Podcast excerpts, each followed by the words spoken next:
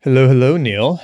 We are here for another exciting episode of Made You Think. Yeah, and this time is a uh, a recap episode. And if you recall the last one, you know that it requires alcohol. It does. you can't have a dry recap episode. No. It just wouldn't be the same. It's a rule. That ended up being one of our most popular episodes. Really? Yeah. Yeah. I guess because um, I actually don't want to speculate on why. Maybe you guys can tell us why you like the recap episode so much, but people really seem to like it. One thing I heard was that for people who are newer to the show, it was a really good way to get caught up on some of the old episodes, decide which ones to go listen to. And we also just had fun doing it. And it had been another 20 episodes or so. Yep. So it seemed like a good time.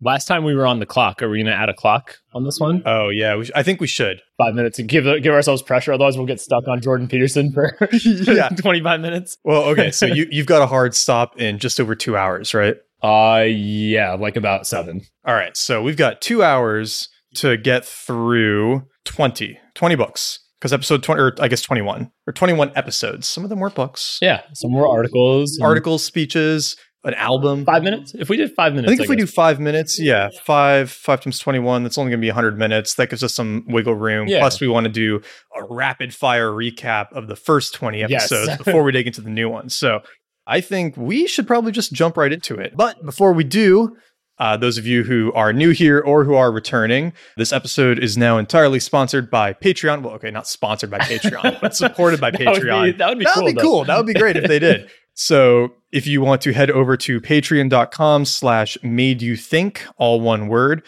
uh, you can see what lovely bonuses you get for supporting the show. We've taken a lot of the stuff that we've been meaning to do in email newsletters and we've put it there. We just think this is the best way for this show to keep existing in the way that we want it to without barraging all of you with annoying pre roll, mid roll, post roll ads Yep. one caveat with that is that we are still going to goof around and share our friends' products that we are actually using during the show. Yep. We are not drinking mushroom coffee or anything right now. We've just poured some lovely Malbec that Neil brought us. So we'll be drinking that, and the episode should get real interesting around you know the 35th episode. Or so.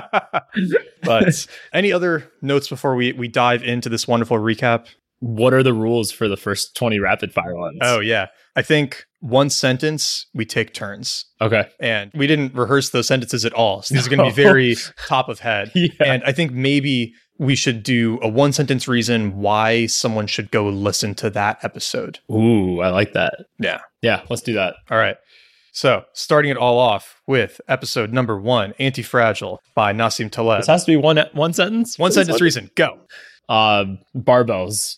Barbell strategy. Marvel started. Well, okay, but they don't know what that is. So this is where it gets tricky. oh, yeah. Yeah, assume somebody hasn't read the book. It's got to be a sentence that still gives them a sense of what the book is about. Yeah, or like maybe the value. Aim to be anti fragile, which is resist, uh, not resistant, that's robust, Hmm. that where you benefit from disorder, chaos, and randomness. Yeah, something like learning how to take advantage of chaos in the world. and at the at the very worst make yourself robust to those things Yeah. Okay. Yeah. That's good. All right. All right. this is so this is hard This, this is really hard. Yeah. we, could, we could do a whole episode just doing this.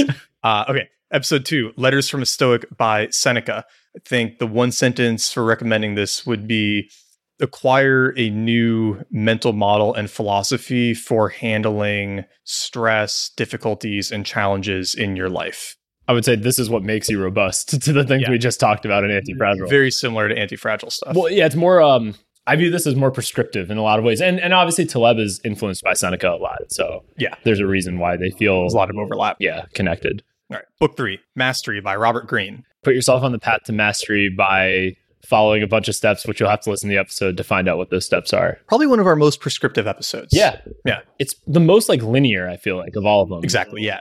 Very clear step by step. Follow this. almost like a how-to Yeah. kind of yeah Uh, the Power of Myth by Joseph Campbell. Learn how mythology through religion and stories influences all of our lives and why we should take it more seriously. hmm Mine was pretty similar, but I was going to say how um, this is the episode that'll make you take religion seriously if you're if you don't already take it Yeah. seriously. That's a great way of putting it. Which I I definitely didn't really before reading this. Yeah, agreed. So Uh, the Sovereign Individual. So this one, um, the internet is destroying all the existing social structures and changing how the whole world is governed, basically. Yeah. Maybe rethink the permanence of nation states and what your future living in a technologically dominated society might look like. Yeah.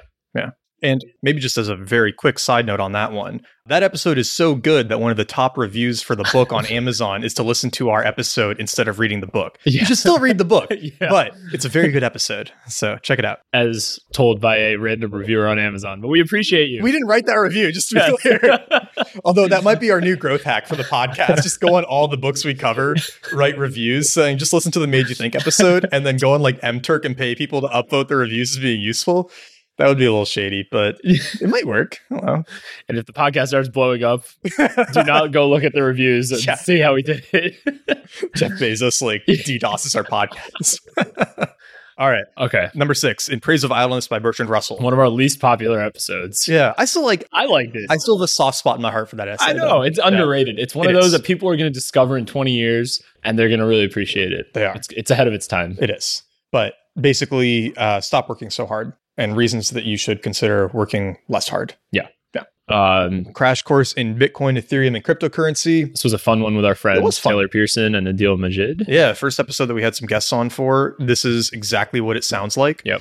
And it's fun looking at that episode now because we recorded it back in October, I want to say, 2017. Right before the start of the roller coaster. right before the start of the roller coaster. So in you know the two months after that, like Ethereum and Bitcoin and a bunch of I mean tons of stuff went up multiples Yeah. of its value and you know people made a ton of money and then lost most of it Yeah. within like a 3 month period which was pretty exciting Yeah. so it became very mainstream for a while. yeah the episode has aged really well I yeah well we focused on principles Exactly. we were really focused on like what is the technology what the, what is the difference between all these currencies and i would say it's still relevant i mean we didn't really talk about the like hyped parts Right. so much it was more like the underlying technology and value think. tech and why you should care yeah all right amusing ourselves to death by neil postman Ooh.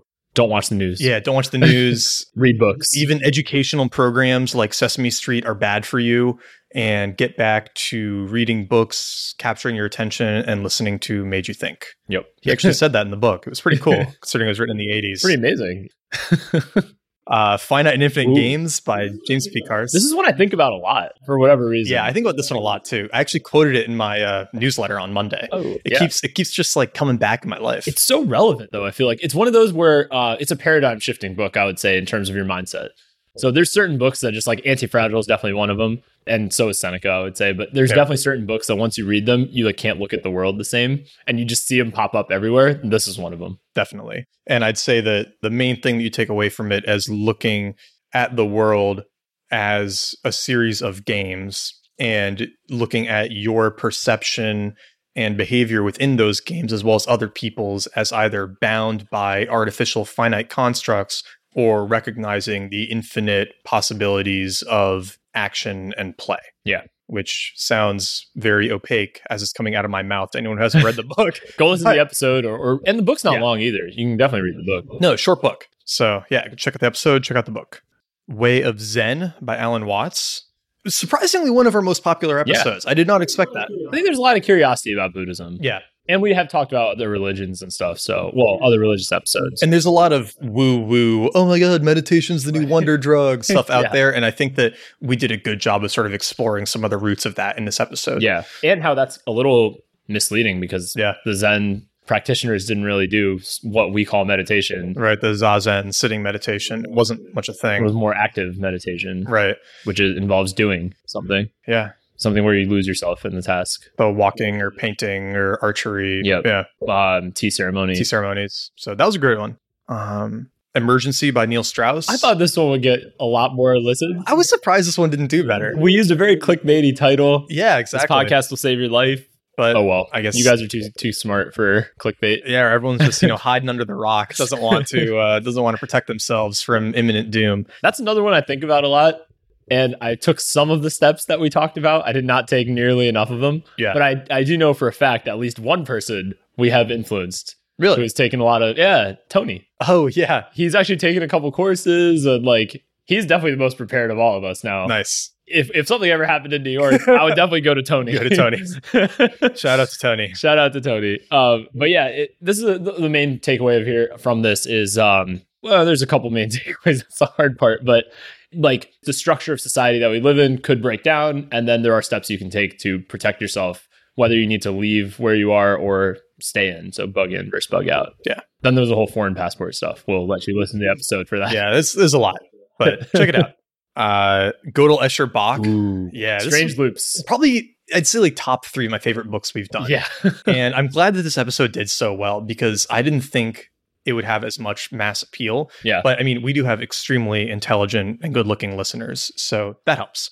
A face made for radio. Yeah. That's, that- that's us. that's us. I was saying the listeners. yeah. Yeah. Uh, but no, so Gödel Bach is basically about the interweaving of music, art, computer science, mathematics, and how there are these essentially patterns in each of these areas that hint at the meaning of intelligence and why it might create issues for either understanding our own intelligence or developing an artificial intelligence. yeah. That was a really good job of summarizing it. I still have a lot of trouble trying to summarize that book. I can't describe it to people when they ask, like, oh, what, like, what's so good about the book? Would I recommend it? Yeah. Nobody Whatever- I have so much trouble explaining. I'm just like, it's about everything. Yeah. Whenever somebody asks me to explain it, I, I like ramble for five minutes and real and they're just like glossed over. They just have no idea what's going on anymore. And I don't have any idea what's going on anymore. Do you ever get yourself in strange loops when you talk about this book? Kind of, yeah, I just get lost. Yeah.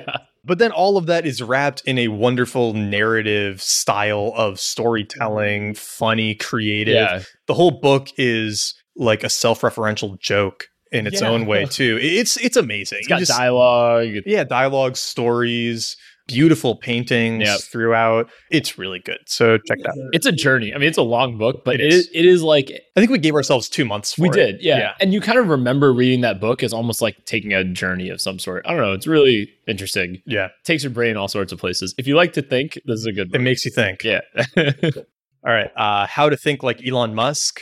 This was our first article episode, Yep. breaking down the Cook and the Chef by Wait But Why, uh, Tim Urban.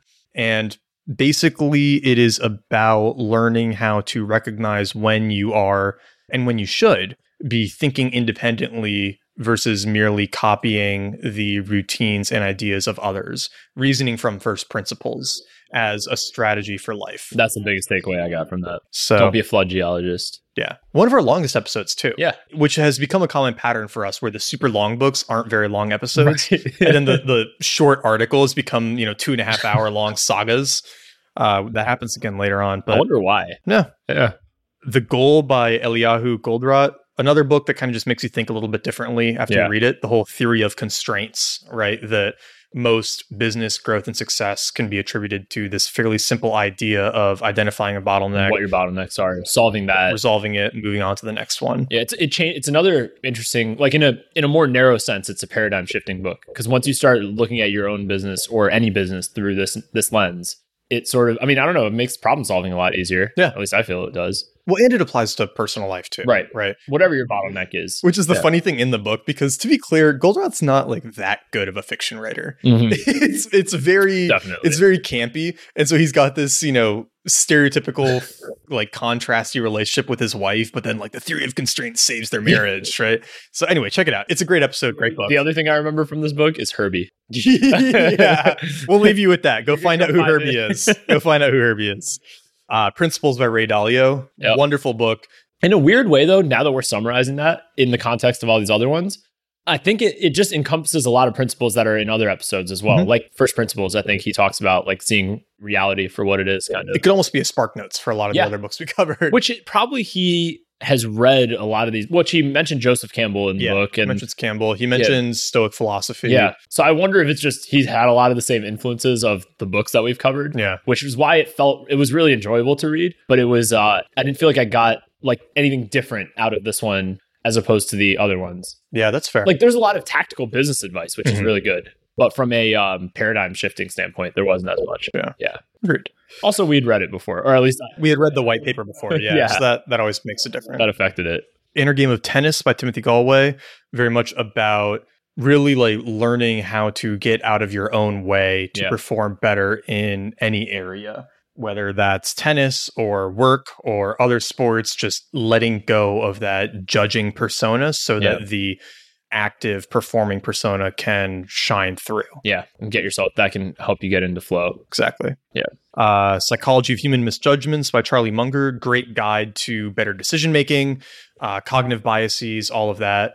Really, I don't know. I've, I've always enjoyed this essay. It's a very long essay, but I think about these all the time, actually. Like whenever if something I'm saying doesn't seem to make sense to some part of my brain, I'm like, what am I falling into right now? It's like Mhm. narrative fallacy a lot of times, or sunk cost fallacy, or I mean, there's just so many things that he does bring up. Human misjudgments, basically. Just this great summary of all the different ways we screw up how we think. exactly.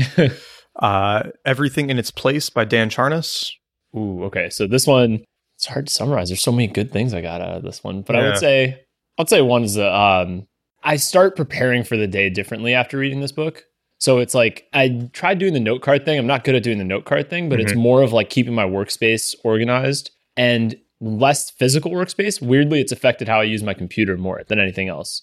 So I used to be like a 20 tab open type of person Yeah. and now i like i do a lot better job since reading this and doing this episode of if i'm writing i just don't have any other tabs open if i'm doing email i just have the email tab open and keep everything else closed so or and you know if you're writing if you need to look something up okay okay i'll like look it up but i don't have like 20 tabs open because oh i might read that article someday and i might lose that paper somewhere you know i just like try to keep things clean Yeah. now and i do i do find that lets me not get as distracted So it's all about how chefs can teach you productivity, Yeah. basically.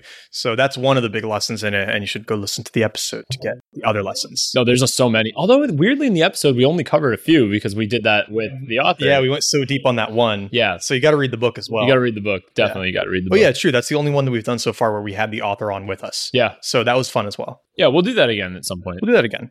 Uh, Denial of Death by Ernest Becker. This one came really highly recommended.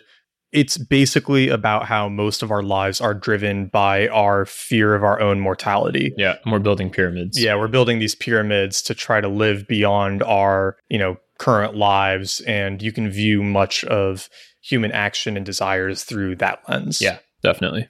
And then Influenced by Robert Cialdini was it's kind of like the classic marketing book. Yeah, The what is it? Six yeah, the six ways to make people do what you want. the different tactics. The different tactics to convince people, influence people, make your marketing more effective. Uh, good for personal life and business life. It's Definitely. useful as an individual as well to both, you know, take advantage of it Yeah. for personal gain and fun, or to defend yourself against it. Right. It's the other big benefit.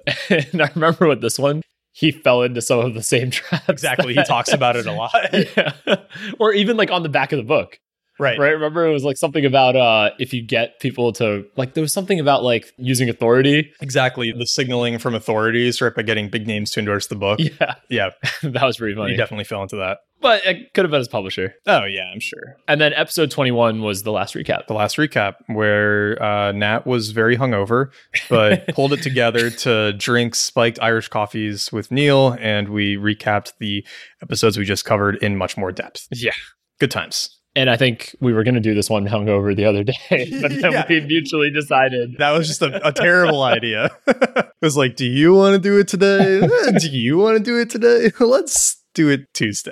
I'm sure once we started drinking, it would have been okay, yeah, but, but, I don't know if we wouldn't have been as high quality as we are. exactly. Yeah. Drinking at nine in the morning on a Sunday is not our best life, I think. Definitely not. All right. So, with that, I think we can dive into the latest set of 20 episodes. I'm going to do four minutes and 30 seconds on the clock Smart. because I know we will go over. Especially for some of them. and if we do it too much, we will run out of time. So, I think we just dive right in with episode 22 Revolt of the Masses. We don't talk about this one as much as some of the other ones. I don't know why. I really like this book. Yeah. It's a great book. And I find it somewhat related to some of the others too. Yeah. And it was well written. It wasn't long, like overly long, at least wasn't Atlas Shrugged. No. um, yeah, but we- it just hasn't come up actually since we did the episode. Yeah. I guess there's honestly there's nothing in it that's that paradigm shifting. Right. Right? It's a good book and it presents interesting ideas about the stratification of society and how that can eventually lead to the masses being like enough is enough. We're going to, you know, overthrow the elites. It but- was weirdly related to skin in the game. Now that I'm thinking about it, Mm, not not to the concept of skin in the game, but a lot of the things that Taleb talks about. like what? So like I know Taleb wa obviously Taleb rails against like rent seeking and sort of like the bureaucrat layer Right. that came up in this book as well. That's a good point. This is a relatively libertarian book. Yeah. And it was written in what, the early 1900s? Yeah, something like I think it was in between the first and second World War because he Yeah. meant he references the Great War. Right, which at that time was World War 1. Exactly. Yeah. So yeah, I mean, it's definitely one of our less paradigm shifting episodes, but it's still interesting on a conceptual level to think about how similar societal things were going on Exactly. in Spain at that period as seem to be going on now in the US. Right. Which is like 100 years, pretty much exactly 100 years. Yeah, and it felt like his observations carried over to the modern day in certain ways where you read it and you're like, oh yeah, it's kind of going on now. Right. And that that was I think what made it kind of timely and Yeah. interesting for us to cover. How did it come up? Was it a recommendation to do that one or I had read it in high school Okay. and just remembered really enjoying it, Yeah. but and had wanted to reread it at some point, and so I was like, oh well, you know, let's just toss it in the queue. Oh, and you know what? I rec- let's see, I referenced it in oh gosh, amusing ourselves to death. I referenced it in some early episode. Sovereign individual? Oh, maybe it was Sovereign Individual, and it got on our list from there. So back in the day when we had like ten books in a row Yeah. planned out, now we're down to you know like four or five. Yeah. and also we- they were all books early on in, in That's true. the show. Because as you guys have realized, we can't read an Atlas Shrugged size book every week. Yeah, yeah, we, we do have other jobs too. Yeah. Although, if you'd like us to read an Atlas Shrugged size book every week, you can support us on Patreon. Eh, and help us make this our full time. Help us make it. Yeah. If you work for Unlimited Brewing or Growth Yeah. Machine, please disregard that last statement. no, but I, I don't think we'll ever be at the point where we could No. read an Atlas Shrugged each week. I don't think so. That would be an adventure. Unless someone could somehow like make the day stretch to 36 hours or something. we're not we're not going to start reading like Blinkist Yeah. notes for the books. Oh, definitely not. yeah, that would be that would be bad. Although I wonder what the overlap is of people who listen to our episodes and subscribe or use Blinkist. Use Blinkist. Yeah, that's a good question. if you use Blinkist, let us know. I'm just curious. I'm fairly anti-Blinkist, but So am I, yeah. but people can do whatever they want, I guess. yeah, hey, how are you? It's it, they're an anti-sponsor. I think I mainly don't like yeah, that. read read a book a day or like read read three books a day or whatever. Are they the one? They're not the ones that do like the uh the average CEO No, reads. no, that's Mentor Box. Okay. yeah. That one pisses me off the most. 'cause That I'm like one's you so straight up stupid. say they read these Yeah. books. So And it's like, how are you going to keep up, right? It's like, first off, you know that it's not the reason that they are doing better than you in Exactly. life, right? Like the main Yeah. reason they're doing better than you in life is probably partially that they don't fall for stupid ads like that. and second of all, actually read the damn book. yeah, you read the books. like there- you're not gonna become Tim Cook reading, you know, a 30 second summary of the subtle art of not giving a fuck, Right. Right? Like Yeah. it's not exactly how it works. So So yeah, for all these books, we recommend you actually go read them. yeah, actually go read them. And we we try to only do books that need to be read yeah. because there are a lot of books that you can just read the summary and you'll be totally Yeah. fine. Like most business books. Well, those are the right? books that we say are like blog posts turned into a book. Somebody wrote a good blog post or gave a good speech, and then somebody gave them a book deal for it, and they didn't have that much else to add, so they just added in stories and examples, and they're like, "All right, good enough." Yeah. So looking at you, lean startup. Yeah. Was that a blog post originally? I don't know, but that book is just like one of the most egregious examples of a very simple, small idea. believe how well it sold. Yeah, It's crazy. well, it's, it's like a meme, right? yeah. It's also easy. I, I've realized it's also easy to talk about. yeah. Like, it's very easy for someone to be like, oh, you should go read The Lean Startup. It just rolls off people's tongues. And it sounds like a book that makes you learn how startups work. Exactly. It sounds like it'll be useful. Yeah. Right. It's like, oh yeah, this is how I can save money, and Yep. like we're running my startup. So, And also, who can be against like lean? Like, oh, you don't want your business to be lean? Like, oh, you don't want to save money? Yeah. Right? You just- you want to be bloated and inefficient and fat? yeah, oh, you want to be like GE, right? Even GE probably reads the lean startup. yeah, they probably read it. uh, Yeah, integrating lean and agile. Yeah. Right. Yeah. Buzzword. Buzzword. Hire some. well, it's also just nobody wants like what the opposite of lean is fat, Yeah. right? So nobody wants to be like, well, we're the fat company. Fat company. yeah. Even if you are the fat company, you're going to be like, we're introducing lean concepts. Yeah. We bought a copy of Lean Startup for all of our employees, and uh, that's a good start. That's a good strategy for writing a book for somebody. A book that like makes people in big companies feel like they. have to buy for their employees. Yeah. Yeah. Good job, Eric Reese. Good job, Eric.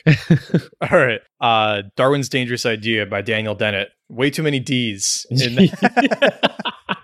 but but what was I mean, this book was interesting primarily because it presents the idea that if evolution is, you know, a robust theory, which it seems to be, Yeah. then there really is no meaning to life, right? We are no different from any other animal. yeah, there's no cosmic like yeah, there's no uh, cosmic significance. We're just here. or it could all have cosmic significance. That's the opposite. It's either zero or, or all. yeah. but it, yeah, it basically, I think it also, um, well, actually, before we go there, the thing it introduced to me, which is one of my favorite theories of all time aquatic apes. Aquatic apes. that was my favorite thing from this book. I'm sure Dana would hate it that that is like the main thing we latched onto from his book, Yep. but it's probably come up the most. Yeah. So if you want to learn about aquatic apes, you got to go listen to the episode. We gave it. It's a great theory. You got to check it's it a great out. theory, but A lot of people don't like it, but whatever. but that idea, just the whole the or the whole concept that evolution basically makes life inherently meaningless is a tough one to wrestle with and also one that I think most people who believe in evolution do not intuitively accept right away, Mm. which is why the book is valuable is that it does present that progression In a very logical way. yeah, very logical way. And it's like, look, we're just the next step in this whole, you know, global process. We're not any special just because we're, you know, we're on this one particular branch that has very high intelligence in certain areas that lead to technology, right? Like it doesn't make us special. Right. We're still cells. and- Yeah, we're still just a collection of cells and biology. We have to obey all the same rules as all the other animals in the animal kingdom. And yeah, like all this mythology around humans as being special is like kind of obviously bunk if you believe in evolution. Yeah. And if you do believe that mythology has some backing to it, then you can't believe in evolution truly. yeah. You must believe in something else, right? Yeah, it's hard to reconcile because I do think he maybe like he's obviously trying to make a point. Yeah. And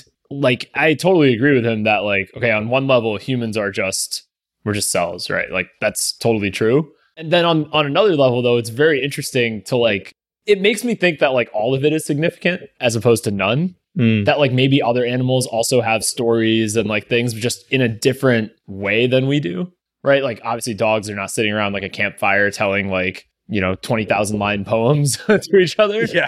but it makes me think that okay if we are just the next line you know next line in this or next step in this evolutionary line then what do other animals do that is sort of like similar in behavior Mm, but just not as far advanced maybe right. Well, there's like superstitious behavior in animals. yeah which is pretty cool Right. it's just like i don't know it made me think about that a lot more of i think especially i think we've came up in a different episode about eating meat right is like the ethics of it Like Yeah. we were saying, like, um, I think you brought up this example of the person who was vegan on your dad's Facebook page or something. like, Right, right.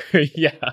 But I was I was thinking more uh, along the lines of consciousness, right? Is like, are all animals conscious at some level? And What's the cutoff, right? Like, Yeah. how is it like? It's obviously not ethical to like eat a human. So then, where's like the cutoff, right? Maybe it is ethical to eat a human. Maybe, right? Yeah, I maybe. don't see what's so wrong with that. Or like, it'd be Yeah. bad to kill humans, right? To eat them. I mean, unless they're like really shitty humans. Then like, it's like, you know, you got all these starving people, right, in Africa, and then you've got somebody in the US like making bombs, right, and blowing up schools. It's like, eh, you know, feed the people in Africa. It's just, like that hard.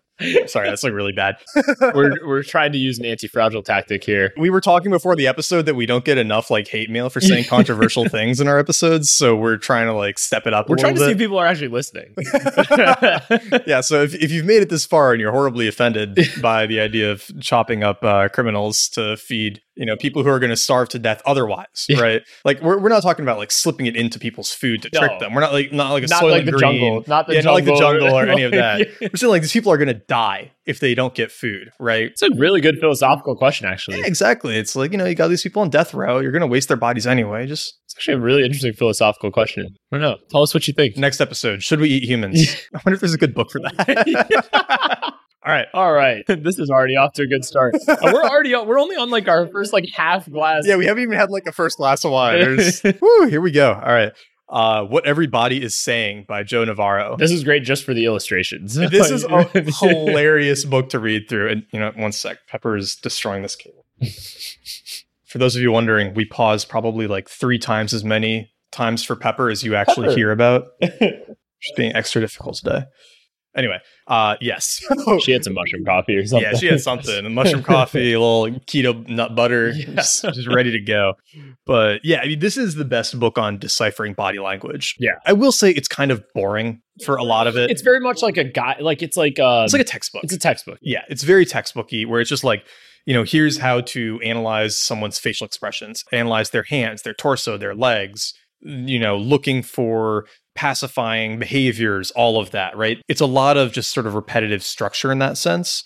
But But it's really useful. yeah, it's very useful. It's very interesting. It's, and you start seeing it once you like go through the book yeah, once you read the book, you notice it everywhere. You'll be sitting in a coffee shop and with yourself too. with yourself. That's the other big one. The one I noticed I do in like stressful meetings Mhm. is I'll wrap my legs around the chair, Oh, which he okay. talks about in the book. That's a pacifying behavior. Yeah. That's the, like it's like kind of like clinging to something, right? And then I noticed one recently after reading the book where I was in a sales meeting and the guy I was talking to was like a fairly intimidating, like big guy. And he did that thing where he just kind of stares at you while you give a response to questions with no facial expressions, okay, which is kind of freaky. yeah, Right, especially if you're pitching them on something and you've I'm like I'm trying to be enthusiastic and getting nothing out of him. And so I noticed that I started kind of like leaning my torso towards the door. Hmm, like you want to leave. Yeah, exactly. And then uh, eventually I noticed I was like 30 degrees bent over, like really leaning Huh. towards the door. And then I was like, ah, what everybody is saying. I Yeah. should probably not do that because it looks like I want to get the fuck out of here right now. Yep, Which on some level I do because this human is terrifying. so yeah, that's what's kind of fun is that you notice those things in yourself and other people. It's funny, uh, like going to coffee shops or restaurants and looking at people on dates you know, yeah. and you can see what they're doing with their hands, their legs, Yep. or how they're shifting in their chair. It's also really good for if you are on a date yourself to see how it's going. communicate good body language. Yeah. Exactly. Cause like obviously people are not gonna like come right out and tell you that like, oh, I want you to kiss me right now. Right. and like that's just not and also like not to make it like controversial uh, again maybe we're doing this on purpose now but obviously like right now we're in this era where if you make an unwanted advance right it's like Oh, yeah. it could go over badly like for aziz ansari the whole article came out about it. Yeah, exactly. That article was such bullshit. Oh my god, that was absurd. yeah i mean it was basically a date that didn't go that well and Well, the reporting on it was really terrible Yeah. too, and then for it to get kind of taken seriously, yeah right? anyway that was a segue into saying that basically this helps you interpret what the other person is thinking Yeah. So actually, it was interesting. I was on a date actually right around the time we were reading this book. I think we were done with the book. I think it was like the week after. I was at the movies with this girl, and it was one of those like reclining seat Ooh. movie theaters down. I think it was like by Union Square. Yeah. And I wasn't, you know, like you're in the movies, you're obviously talking to the person, and I noticed that her feet were pointed towards me, Oh, and then I was like, oh, this is going well, it is. right? So it's like I don't know, it's just you can see these things, and until you read this book, or until I read this book, at least I didn't know You don't notice it nearly as much. yeah, I was completely clueless Yeah. with this stuff.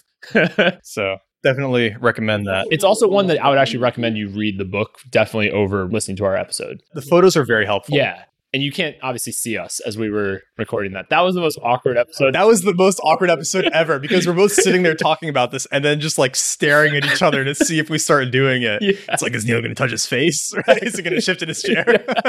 So that was the time when we needed the, uh, the the live cast of the episodes. Yeah. Someday the videos are funny too. Not the videos, the photos are funny too. they're so awkward. I bet he did that on purpose. Maybe Is that him I think in so. the photos? Okay. All right, Hiroshima Diary by Michihiko Hachiya. This was really good. We don't reference it enough because I guess it's history, so it's it's less like paradigm shifting. Well, it's also very different from anything else we've done. Right. I would say my biggest takeaway from this one is just how much humans are capable of enduring without breaking. Because, you know, for those who haven't listened to the episode, it's the diary of a doctor in Hiroshima who was injured in the blast. And, uh, you know, obviously he's involved in the recovery process. So treating people, obviously he needs to be treated as well. And this is just his private diary of all the events that are transpiring. Yeah. It's pretty amazing just to like hear what people are able to endure and still kind of also how quickly they got accustomed to their circumstances, Right. right? I mean, it was really only a few days where he was like appalled at what's going on, and after that, it was just sort of it, it was what it Okay, this is my life now. is what he's used to. Yeah. Yeah. So that was really interesting to see. Yeah, and I think the other thing too was just like that perspective on hardship Mm-hmm. compared to what you know you and I have Right. ever had to deal with, and probably most of the listeners of the podcast. Right? It's just completely different worlds of life. Yeah. And so I think that whole perspective, especially from someone who was on the ground and experiencing it, made it really interesting, compelling. tied into stoicism in some ways too, of just Yeah. like kind of like give you the perspective of what you're going through, if anything, right? Is like not even on the same level Right. because like let's say something's going bad in your life like let's say you know someone you love is sick or someone you, you love has died even or this is like everybody he knew has died Yeah. Basically, he has no house. What injuries did he have? He had a bunch of injuries. Well, he got too. like a full body burn and then he got stabbed in the leg by shrapnel or Yeah. something. And so they thought he was going to die. And Yep. he kind of like just miraculously pulled through. yeah. And then he started losing his hair, which they thought was like a radiation sickness Mm. thing, but it was just like a small effect from it. And he ended up being okay from that too. Yep. Or it's like this guy thinks he's going to die at least twice Yeah. in the book, maybe three times because there's the fire too. Right. Yeah. And it's just like, it's one of those things that makes you, I I think Jordan Peterson talks about this, that it can always get worse. Yeah. And it, it's one of those things that truly gives you that perspective of like, yeah, it can truly get worse. It should be like on a reading list for you know freshman and college students Yeah. to make them realize just how little all of the like oh my god I got a B shit matters. yeah. Or honestly for Even in high school or something yeah high school just like something at all some right? point in time. Yeah. Because I, obviously we do this too, right? Where you lose a client, you're like, "Oh my god, the sky is falling," Yep. or "End of the world." And it's, it's like, no, I mean everything's probably going to be okay eventually. Right. Even if it's not okay, and like the whole business burns to the ground, Right. right? You're still going to be fine. You're going to be fine. right? Exactly. You're going to be totally fine, and it's hard to keep that perspective. It's really hard to keep that perspective. I think actually in a weird way, reading books like this helps Yeah. you keep that perspective. Yeah. It sounds really negative, like maybe we're not doing a good job pitching it, but it's not like it sounds like, oh, reading more tragedies helps you keep things in perspective, but it, it does I though. think that's a big value. Yeah. Speaking of dealing with tragedy, next one we have is 12 Rules for Life. Which is our most popular. Most popular episode ever, Yeah. I think. Yeah, it's at least competing with Anti-Fragile. Yeah, which is saying I'm something. just saying something. You guys really love anti You guys really love Anti-Fragile. Yeah. yeah. But I mean, we definitely put this out at the right time too, because like Peterson is just blowing up, really in vogue. This book sold over a million copies in three or four months. yeah. And he's just like, he's really in the limelight right now. Yeah. Which is pretty interesting to see because, like, I feel like when I first heard of him was early 2017 and, Yeah. like, nobody knew who he was. Like, I'd be like, yeah, there's this guy. He's like a s- psychotherapist and his name's Jordan Peterson. And people would be like, oh, I've never heard of that guy. I'd be like, me neither until like last month. Yeah. Oh, and now it's like everybody has heard of Jordan Peterson. yeah. And everybody has an opinion on Jordan Peterson, too. That's the other thing. Oh, It's very Yeah. interesting to see. it's like and it's very polarizing Yeah. opinions you either think that he's just the worst person which he's not that political, which is Ah, he's pretty he, political he takes like gender stances right and he took stances on like the transgender stuff for sure he takes a lot of stances on liberalism too less on liberalism much more on socialism and communism no because he's got pretty strong criticisms of the democrats and the liberal Yeah. parties right but none of it is things that like i've never i haven't heard a democrat make of their own party as well oh Uh, that's fair like he definitely criticizes the far left for sure yeah but i would argue that like regular democrats also criticize the far left like he's not Yeah. as like there are definitely way more radical people than jordan peterson basically yeah is my that- point okay that's that's fair Maybe true. it's just because he's popular that like everybody has an opinion on him. Well, I think where it gets hard too is that he's popular and he says stuff like, hey, if you're a woman, it's okay to be fulfilled by staying home and taking care of kids. And to some people, that's like, that feels very offensive. Yeah. Right. Like you're saying women should stay home and take care of It's kids. not they can. And he's probably the most popular intellectual who says stuff like that, right? Or, you know, all of his stuff about the gender pronouns, Yeah. right? Where he's like, you know, he's saying, especially the compelled speech side of it, Yeah. right? It's really easy to take that, you know, where he's saying, like, I won't be forced to use certain words. But then you can interpret it as I don't think transgender people should have rights. Right. like, yeah, there's ways to take what he says and take him way further. exactly. But he's no like Milo, right, or Milo, yeah, exactly. right. But like people lump them in the same category. But there's not, they're not like at all the same. Well, it's I sort would of actually, like an easy. I would lazy- lump him with like Joe Rogan, right? Like think think of the things Yeah. like Joe Rogan would say says on his own podcast. Very similar. They're s- very similar. Well, that's how Peterson got famous. Right. Joe Rogan, basically. So, and there, I mean, honestly, that is where I think Peterson's at his best. Mm. Much better than on his own podcast Yeah. or anywhere else. Is like, go listen to him on Rogan. He's good on his biblical lectures. Yeah. that's the that's the other place. Those are really good. But Yeah. the yeah, his interviews with a good interviewer. Like he's good with Jocko too. oh, his Jocko episode is amazing. Yeah. That's honestly one of my favorite podcast episodes of all time. The more recent one, the one Yeah. I love that one. but oh, it's so good. that was so good. I put it in my newsletter, which I never recommend podcasts on that. But that that episode was like probably one of the best pieces of content in general phenomenal. that I've yeah, ever listened to. And I mean, the other reason we know this book is blowing up is that if you go, if you Google for the summary of these notes, Neil and I are both on the first page with our book notes. And I mean, like I'm getting four, five hundred readers a day just on the book notes for this book. Like that is bonkers. It's insane. he's just, I mean, something that he's saying is resonating with people, and I don't think that it's fully explained by like you know alt right teenagers with a hard on for the gender ideas. I would say the biggest thing that from this book that not this book, just him in general, right, is like it seems to be telling guys like men to or boys really to become men, Yeah. right? Of like, and there's not that many people talking about that No, really. it's not. And- well, maybe now there will be or there are, but he was really one of the first to, and, and of course that's reinforcing the patriarchy and all this shit, right? That people talk about. See, I don't think that is. I don't think that's fair. Reinforcing the patriarchy and all of that. that's what people would interpret that as. oh, people, some people interpret it. Yeah, yeah. I yeah. agree. well, but what I was going to say is, I think the reason that is even more powerful right now is that there's all of these ideas around toxic masculinity and like that's exactly what I'm saying. Yeah. men need to like not be masculine, right? Right. And then he's saying like he's not saying you know be an asshole or anything. He's just saying like man up, Right. like take you know take responsibility for your life, Even his whole thing of like clean your room. clean your room. Exactly. It's such a simple thing, but it's so tied to that like take responsibility idea. It's like Yeah. your room, clean it up. exactly. so yeah, I don't know. I, I like his message a lot, and I haven't found anything in it. Like he'll sometimes say things in ways that you're like, oh, you can tell you've been in a classroom for the last 25 years because you know, like as soon as he says it, you're like, oh, that's going to be interpreted horribly, Yeah. right? but like you can tell he's not like a sexist person. yeah, he's not like a terrible person. He just is sometimes easy to misread. and he also is used to the like lecture format right so he's Right. not used to the soundbite like i need to get my point across in two sentences he's used to the oh i have an hour to say what i need to say Well, it's kind of like Taleb's problem too, right? Yeah. Wh- Which he says is the reason he just doesn't do news stuff Right. anymore. Yeah. Is that he's like, if I, he's like, why would I want to talk about something that can be explained in you know a two second soundbite, right? and then they take that as like oh he's elitist because Or or his ideas are just like, or he doesn't really understand what he's talking about because he can't explain it simply. It's Yeah. like, well, no, some things require some things are complicated right, and I, I think that. Because there's like that Einstein quote, right? That if you can't explain it simply, you don't understand it. And it's like, on the one hand, okay, sure, you know, relativity is like, oh, like time changes depending on the speed you're moving at, but that doesn't explain it, no right? it just tells you what it is but it doesn't explain why or how or Like, just getting that doesn't make you understand Right. relativity, right? Yeah. You're gonna have to do a lot more work to get there. equals mc squared oh i, I understand it oh, yeah, I get it now. It's like, nope. No. All right, let's go listen to 12 Rules for Life, one of our longest episodes, too. that's a good one though i mean that's definitely a book and a episode i'd recommend that you go into Yes. All right. Merchants of Doubt.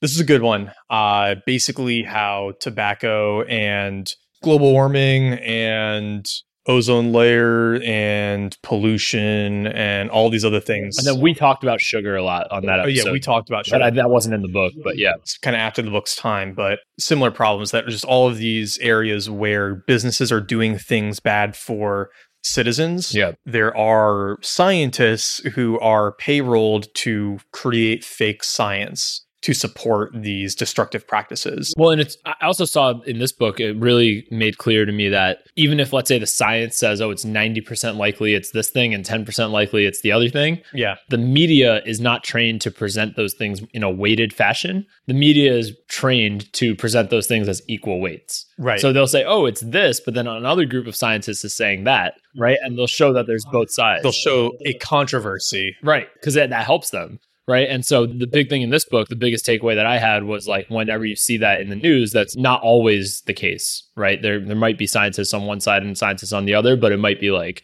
nine thousand on one side and two on the other side. Right. right. So Doesn't mean it's evenly balanced in science. and those two might as your to your point, right? Like those two might be on the payroll Right. of companies who are incentivized to think that. Well, that was the remarkable thing was how many of these, you know, controversies that aren't really controversies were manufactured by the same people. Yeah. it were these you know these scientists who just realized they could make a lot of money by spreading like old school fake news Right. about science research Yeah. and they just kept doing it for all these different industries Well, and the difficult part is like, yes, there is uncertainty in these things. Like, for example, it is not guaranteed that if you smoke a cigarette, you are going to get lung cancer. right So they take that shred of doubt, basically, that, that not shred of doubt, that like lack of causality. Yeah, I guess like the lack of direct link, Yeah. right? And use that to spread doubt on the the empirical evidence. Right. Right? Because the empirical evidence is if you smoke regularly, you are likely to get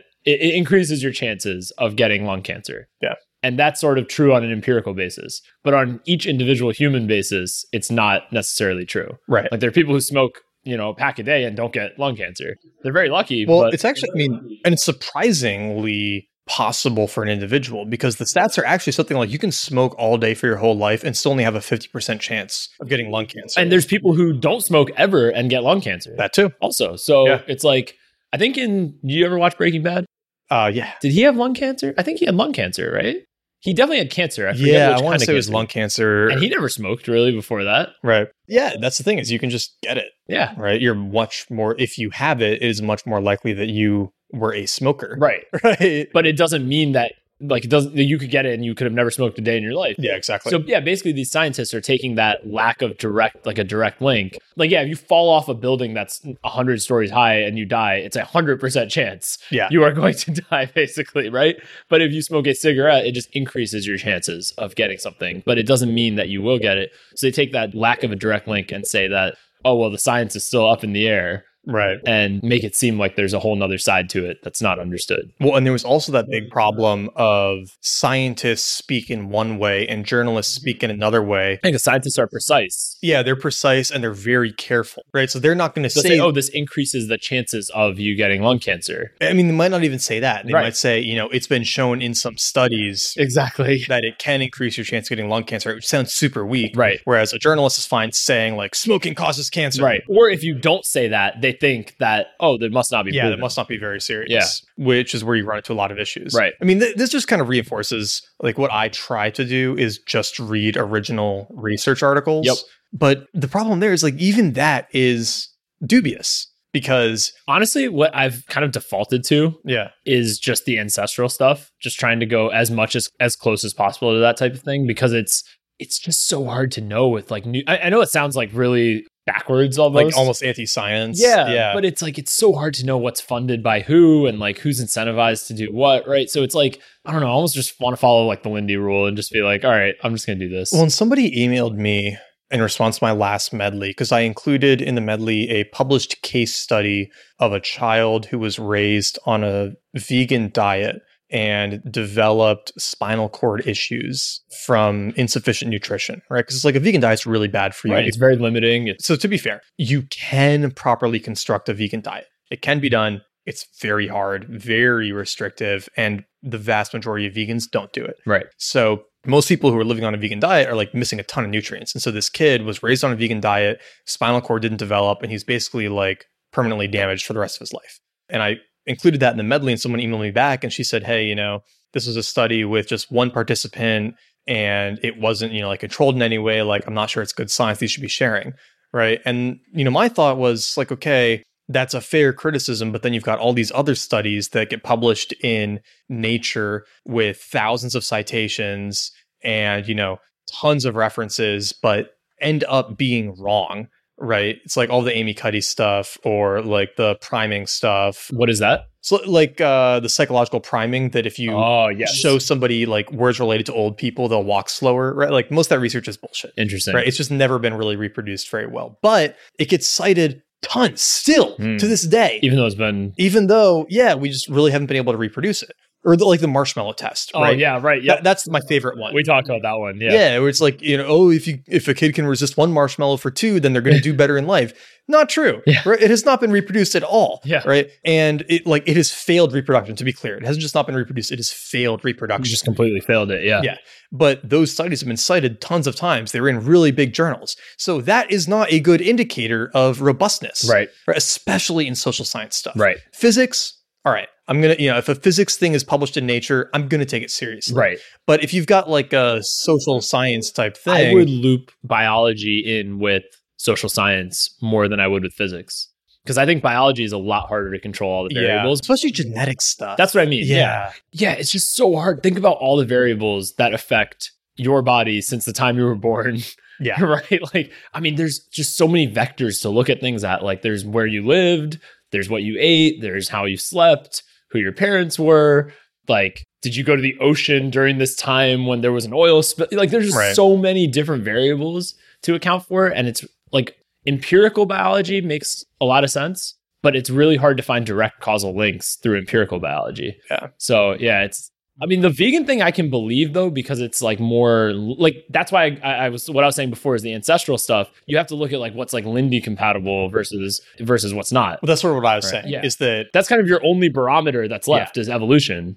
and like you kind of have to have just a good gut check for science now. yeah You can't just trust like, oh, journal, oh good. the study said this Yeah. so yeah and if Vox is talking about it, it's probably false. yeah All right, next one.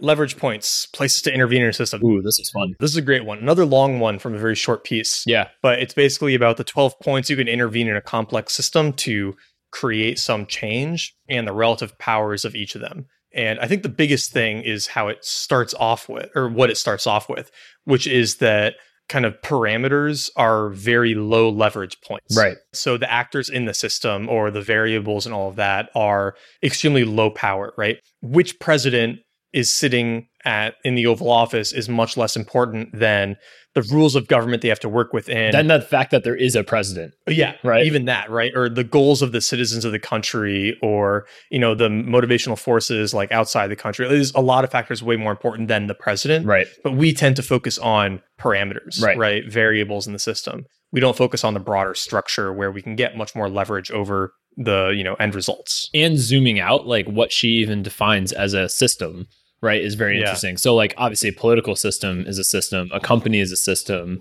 the ecosystem is a system right like there's all these different types of systems and it's another lens through which to view the world Right. Think of everything as a complex system. that's what i mean yeah, Yeah. so it's i- in a in a weird way this is actually a paradigm shifting article i would say because once you read this article you kind of view a lot of things through the the systems lens Systems lens. Yeah. Which uh, our friend Taylor does a really good job of this too, I Yeah. think. Yeah. So if you've read Taylor Pearson's blog, you know, he talks a lot about complex system theory yeah and how you can apply that, you know, on a very macro scale to your own life. And then also how it can apply at a broader scale to like governments, society, and economics and all of that. And it also, this article ties into a bunch of other things that we've talked about on, on the show. So even Yeah. finite and infinite games, that comes up near the end of the article. Exactly. The end of the article is basically like an infinite games thought experiment, right? Right. That the the true leverage point is the ability to transcend paradigms. Right. Right. Like changing paradigms gives you a lot of power. right. But moving beyond paradigms gives you even more power, right? Which is just like, you're talking about an infinite game now. yeah, exactly. It Then ha- you're a pure infinite player, right? You're, you're not constrained by anything, Yeah. which obviously like nobody can ever really hit, but you can get close to it or you can flirt with it. You can, you know, skirt with the horizon and then obviously it expands again, Right. right? It's ever expanding. Yeah. You can never reach the horizon. Yeah. So I don't know. I, I just I really enjoyed this article. Yeah. It really makes you think. What's our limit per episode of saying I don't know. this episode, I think we can say it once per book. that? we got to have, again, the sound effect thing. Maybe that's when our Patreon reaches a certain level. We got the soundboard. Exactly. That'll be our first Patreon goal. We'll buy we'll buy a, uh tangent button. yeah, tangent button a that really made you think button a groan like an audience groan Uh, button like uh, laugh track. yep Although I've heard that our laugh track is good enough. Yeah. Just us laughing sometimes makes people laugh, which I appreciate. yeah I'm glad that we're all laughing together, having a good time, thinking about things. but yeah this is a short article so it's worth reading yourself Yeah, you can get through the article much faster than you can our episode. yeah You should still listen to the episode. just read you can read the article first and then go to the episode Yeah. it's it's a good one and it's also good for um if you have your own company i found this lens is a pretty useful one to think about Yeah. It- like this I, I don't know about you i feel like all these episodes we've done they're almost like our curriculum that we've gotten Mm. through Yeah. especially as we're kind of in similar points with our companies too. It's like we're building teams, we have like structuring our time, structuring companies' time, structuring how the company operates, Right. how you interact with customers. There's like all these different parameters that you're working with.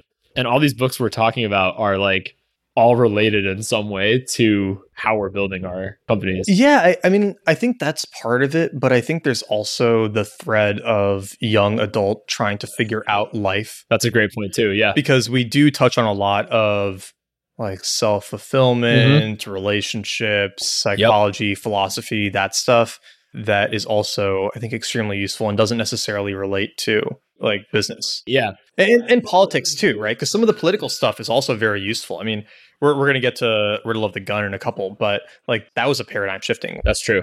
So, all right, daily rituals.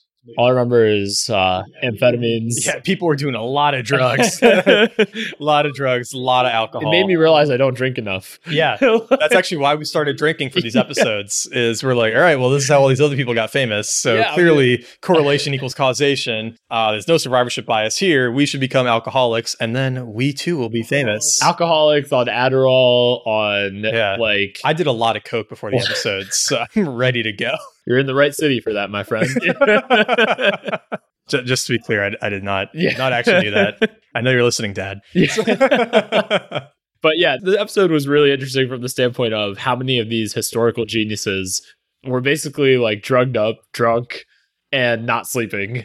But there's definitely survivorship bias there. And uh, it was just interesting to, to read like this book and I'm sure to listen to the episode too. You, Yeah. you got the sense that we were intrigued by all these historical geniuses. The one thing I didn't think about when we first read it and did the episode, but that I've thought more about since then, is that in some ways, this could really be called like the non habits of a genius. because if I got anything from the book, it's that these people had these periods of this kind of like intense focus, reclusiveness, you know, occasionally being very productive, waking up early, whatever. But they were also kind of like hot messes Yeah. right and th- this idea of the ever productive you know artistic genius or whatever is really a myth right i mean even the best people in the book were only productive for fairly short periods of their life that were meaningful Right. i mean what is it like uh gosh who was the poet who produced like pretty much all of their famous poetry within 6 months and then just like died oh. keats uh who was it But the amount of production during those six months was like absurd. Yeah, or Ayn Rand, right? She like didn't do anything for most of her life and then discovered Adderall and like went crazy for 10, 15 years and then like didn't really do much after Alice Shrugged. Which is how long it takes to read Atlas Shrugged. No, just kidding. just kidding. But yeah, I, mean, I think that was the other big thing is that this this idea of the habitual master who's like waking up and doing their craft every day is kind of bullshit, right? Yeah. And I think we see that in ourselves and our friends too. You know, I go through periods of oh, definitely. super high productivity. There's like weeks or even days where you're just like, holy shit, I got more done today than I got done in like the past month, yeah. right? Like in terms of meaningful work. Yeah. Like obviously we all go through the motions every day, but like how much meaningful work did you get done? I think there is also this element of productivity cannot be evaluated in the moment. It's really only a reflective Yeah. judgment. Yep. And so you can only like aim at it. You can't really hit it deliberately. Right. And so I think a lot of these people were You can only see it in the rear view mirror. Like, oh, that was worth it. yeah, you can really only see like, oh, that was productive. Yeah. But you can't really wake up and say this will be a productive day. Right. There's just really no way to do that no matter how good your systems are. And all of these artists and stuff Oh, because there could be a fire that comes up or some random thing that happens or Yeah, you feel great in the morning and then you feel like shit in the afternoon, Yeah. right? You eat the wrong food, something. You, you can like engineer it a little bit, but it is very much a rear view mirror thing. Yeah. And so the problem with books like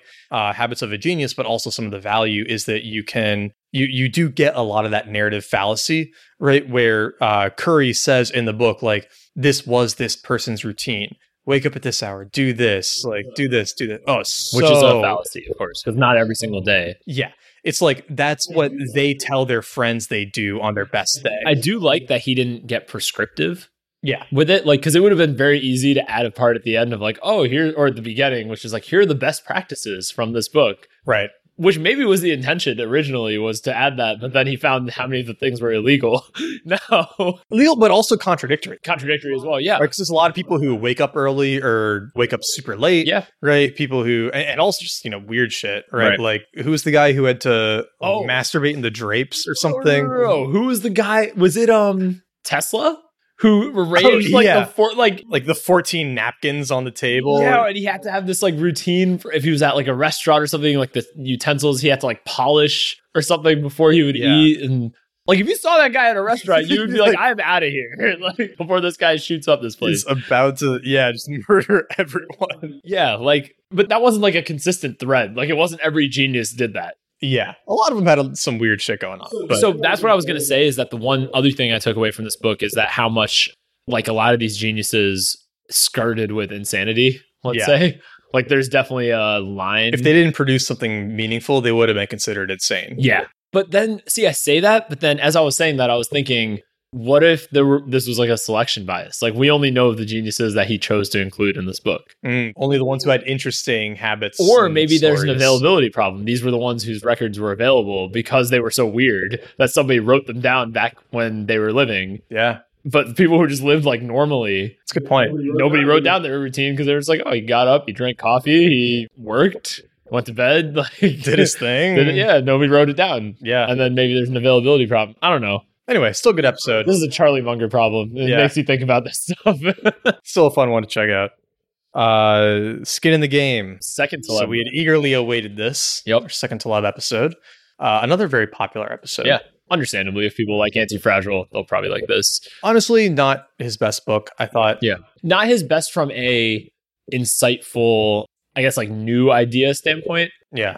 Actually, let me ask you. I for, I think you answered this during the episode too. Did you read the Medium posts before? I did not. Okay. See, I was thinking that I felt that way because I had read the Medium posts. Because I, as I was reading the book, I'm like, okay, I've probably read like half of this already, but I wasn't sure if it was just me or I had read two or three of them. I'd read IYI, uh, Intellectual Yet Idiot, but love that. I hadn't read most of them deliberately because I didn't want to ruin the book when it came out. no, makes sense. Yeah, But I still felt like it was a appendix to Anti-Fragile. right. I liked it for it actually. Um, so I just did my book notes on it finally, like months later. Oh yeah, I saw.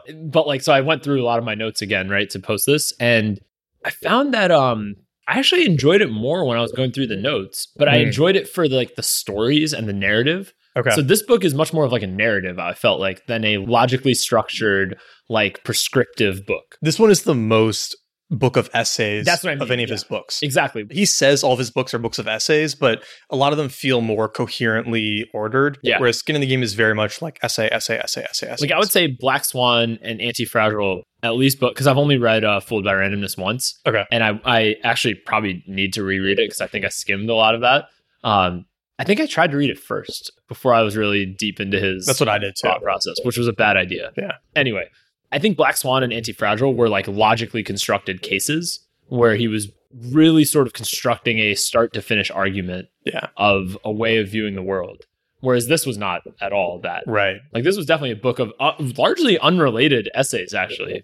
Very just like things he's been thinking about for the last five years. They're all related to skin in the game. Of course, the concept of skin in the game. They're all related, but even then, some of them aren't fully related. right. It's like if you've read uh, Blink by Malcolm Gladwell, I haven't. okay, which I don't recommend because Okay. it's by Malcolm Gladwell, but I was gonna say, I was like, hmm, Hmm? what happened? but he did the same thing where he just like compiled a bunch of his essays for the New Yorker and put it into a book. Right. It felt that was kind of what Taleb was doing here. yeah. Although Taleb didn't do them in like mainstream media or something. No, no, he did on Medium, Yeah. which is a very Talebian thing to do. if you're a fan of Taleb, you will Yeah. like this book. Well, and uh, we should also say that the ideas of having skin in the game Oh, are, are great. very valuable. Yes. Right. It's great if you're negotiating with somebody. It's great if you are evaluating why someone is doing what they're doing. It's a really good lens through which to view everything. And honestly, it's a really good way to structure your own compensation when you're working on something. So like no matter what you're working on, like I really I used to di- always dislike the hourly structure for consulting, but like this book sort of made that concrete of like why I dislike it. Yeah. And it's like there's no your incentives are actually totally opposed to the other person's Right. your skin in the game is to take as long as possible on the project. Use up as much of their money as possible. Yeah. Whereas there, there's uh, they have skin in the game because they want to get their task done, and that's what you should want also. Yeah. To be most efficient with your time and their time. So I don't know. I've just found that like maybe not ever since reading this book, but real ever since maybe those essays that he was writing, Mhm. really started to think about that more in terms of how we, you know I would structure a deal or a contract with somebody. Which is probably the main value of I think all of Taleb's books Yeah. is that the titles themselves are extremely valuable mental models. That's a great point. Fooled by Randomness, Black Swan, Yeah. Anti-Fragile, Bed of Procrustes, Skin in the Game. Yeah. Those are all five extremely useful mental models to have and to use on kind of a daily basis. And so reading the books is useful in that it allows you to have a very complete picture of that mental model. And I think where Skin in the Game ran into trouble was that you got a good idea of that mental model from Anti-Fragile. Right. And so it didn't need as much of an explanation the way Anti-Fragile did from Black Swan. Right. Anti-fragile was a very logical outgrowth of Black Swan. Yeah. Just as Skin in the Game is from Anti-Fragile. Yeah. But it was a smaller smaller outgrowth. Yeah. It's like Anti-Fragile was Like there's the anti-fragile circle which contains Black Swan, Right. But it also contains Skin in the Game. The Skin in the Game circle doesn't contain anti-fragile. He didn't move up a layer of abstraction. Yeah. he like stayed within the same layer. He did answer like if you are curious about Taleb as a person, you get to learn a little bit more about him Yeah, through this book, that was fun. which was cool. So that's pretty interesting. And then it, he also was just hilarious. So from an entertainment perspective, this book is great It's really good. because he insults a lot of people in very creative ways, he's he's funny. and he gets angrier as each book goes on. I feel like That's the thing too. yeah. Is he becomes more of an asshole in each book. So you have to like that side of it. If you if you can't stand his like dickish writing, uh, if you don't like him on Twitter, you won't like Skin in the Game. no. I mean, he's he's tamer in the book than on Twitter. yes, Oh. But if you thought anti-fragile was too dickish, you won't like Skin in the Game. definitely, yeah. It gets harder as or it gets harsher as each book goes on. I found people who haven't read any of his books, like, but they've listened to our episodes. Yeah. And they say, oh, like, I tried following that guy on Twitter and I can't stand him. So I haven't read his books, but I like what you guys talked about on the episode.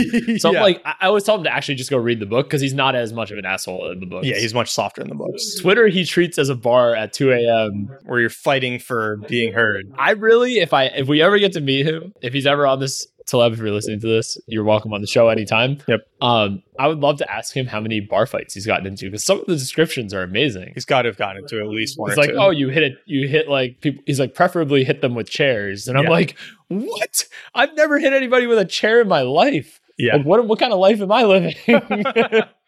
Can can you really know yourself if you've never been in a fight, Neil? yeah. I've been in fights, but just never hit anybody with a chair in a Ah, bar okay. at 2 a.m. I I know what we're doing this weekend. think he was talking about the IYIs. He was like, they've never gotten so drunk they started hitting people with chairs at, yeah. at 2 o'clock. And worst of all, they don't deadlift. Yeah, exactly. Or what's the thing about like pottery or whatever low testosterone people do on the weekends? There's so many good insults in this book. Just read it for the Yeah, insults. just read it for the insults. all right. uh, all right. so the next one is uh, The Riddle of the Gun by Sam Harris, Yeah. which was, I do agree, that was a paradigm shifting article. It's a great article. Yeah. it's concise, it's very clear, it's not political, and it honestly changed my view of Sam. gun ownership, right? Where prior to reading that article, I said, no, we should get rid of guns. Guns are bad, right? Guns obviously cause problems. And then I read that and I was like, oh no, I yeah, guns are kind of important. Yeah, or that it's not as black and white as your Facebook feed will make you think. Or your one very, very liberal friend will make you believe that it's like But I also liked how he had skin in the game uh, as he is a gun owner, trains. trains every month. And I like the nuance in this article too, because so much of what we see is black and white on both sides, not just Right. your super liberal Facebook friend, but also like Fox News or whoever, right? Like there are a lot of people that make it a black and white issue. And he brought up a lot of nuances around just like how well trained somebody like him is with guns. Yeah. Versus like just somebody who I, I feel like on maybe I'm blaming Fox News too much. You- Like you know what I mean when I say Fox News. I'm I'm, Yeah. I'm using that as like a catch-all term Entertainment reporting. on the right. Yeah. Well, I was gonna say on the left too. Yeah, Yeah. on both sides, right. Makes it seem like a black and white issue. And if you look at it through that lens, you're like, well, why doesn't everybody think this? And I think S- Sam Harris did a really good job with this article of threading the needle, of being like, okay, yeah, there's points on both sides. Here's what they are. Here's where they're right. Here's where they're wrong. And he was prescriptive as well in the article, which I thought was, you know, good that he took a stance on that. And I think it highlights well the problems where this is an issue in which the like micro game theory conflicts with the macro optimal outcome Hmm. where the I think the macro optimal outcome is no guns in the US, right? Or like extremely limited like Japanese style, you have to be very well trained, all of that. Like But to get there, well, but on the micro level, the incentive is to just get a gun right. right? Because right now, if you know that you are at risk, right, especially if you're living in certain areas, like you should have one. That's exactly what I was going to say. Like I was going to say, like if for if you were airdropped right now into Southside Chicago, yeah, your number one objective should be to get a gun. yeah, like have some Like, protection, right? yeah. Or, or I mean, I, I had this conversation with somebody a few weeks ago, and I was saying that if I was choosing between two private schools and one private school had armed guards and one didn't, obviously I'm going to prefer the one that has armed guards, Right. So so the micro incentives are the opposite of the long term. Exactly, Optimal right? outcome, Like yeah. I would prefer a world where our kids aren't surrounded by military, Right. But right now, if I have to pick between two schools, I'm going to pick the one with the armed guards. It's kind of like in a weird way the optimal outcome actually for the world, like the world uh, ecosystem, let's say, Yeah. is for countries not to get rich, right? Like as China gets richer, they eat more meat, they use more energy, they pollute more. There's all these bad things that happen for the environment as countries get richer. But obviously, nobody in the micro, in a micro sense in China is going to be like, I'm not going to take that job because that's going to pollute the ecosystem more. Yeah. Nobody's going to do that. But like for the overall system, that might be the optimal thing is for people to stay peasants, basically Yeah. right and and keep the world economy an agrarian economy that probably would pollute the world less but nobody at the micro level is ever going to do that Well, which is why, honestly, I like companies like Tesla, Hmm. where, you know, Prius basically says, hey, you're going to drive an ugly, shitty car, but you'll be helping the environment. yep right? That's not very motivating. But Tesla says, hey, you're going to drive a sexy, fastest accelerating car on the market and you'll be helping the environment. right so it's one of those if it's an and it's so much easier So much easier. right it's yeah. like it can't be your reason why tesla makes like especially the model s it's a elite car like it is a great car Yeah. and it happens to be good for the environment right so that's like it makes it so it pushes you over the hump right of like okay i'm gonna buy this Right. But like, if that is the only motivation you have, I don't know. Like, if the Tesla looked horrible and did not accelerate fast, but still cost the same, It'd be harder to motivate. it'd be, it'd be a hard sell. Yeah. Yeah. Be like, well, no, I'm gonna, I can afford a high end Mercedes, so I'm just gonna get that. Do that. Yeah. Anyway, good episode. Great article. Check it out. The one last thing I'll say on that one is, I haven't found success sharing this with other people. Oh, really? Like when I will email it to somebody, or especially if you drop in a Facebook comment, it's not gonna do shit.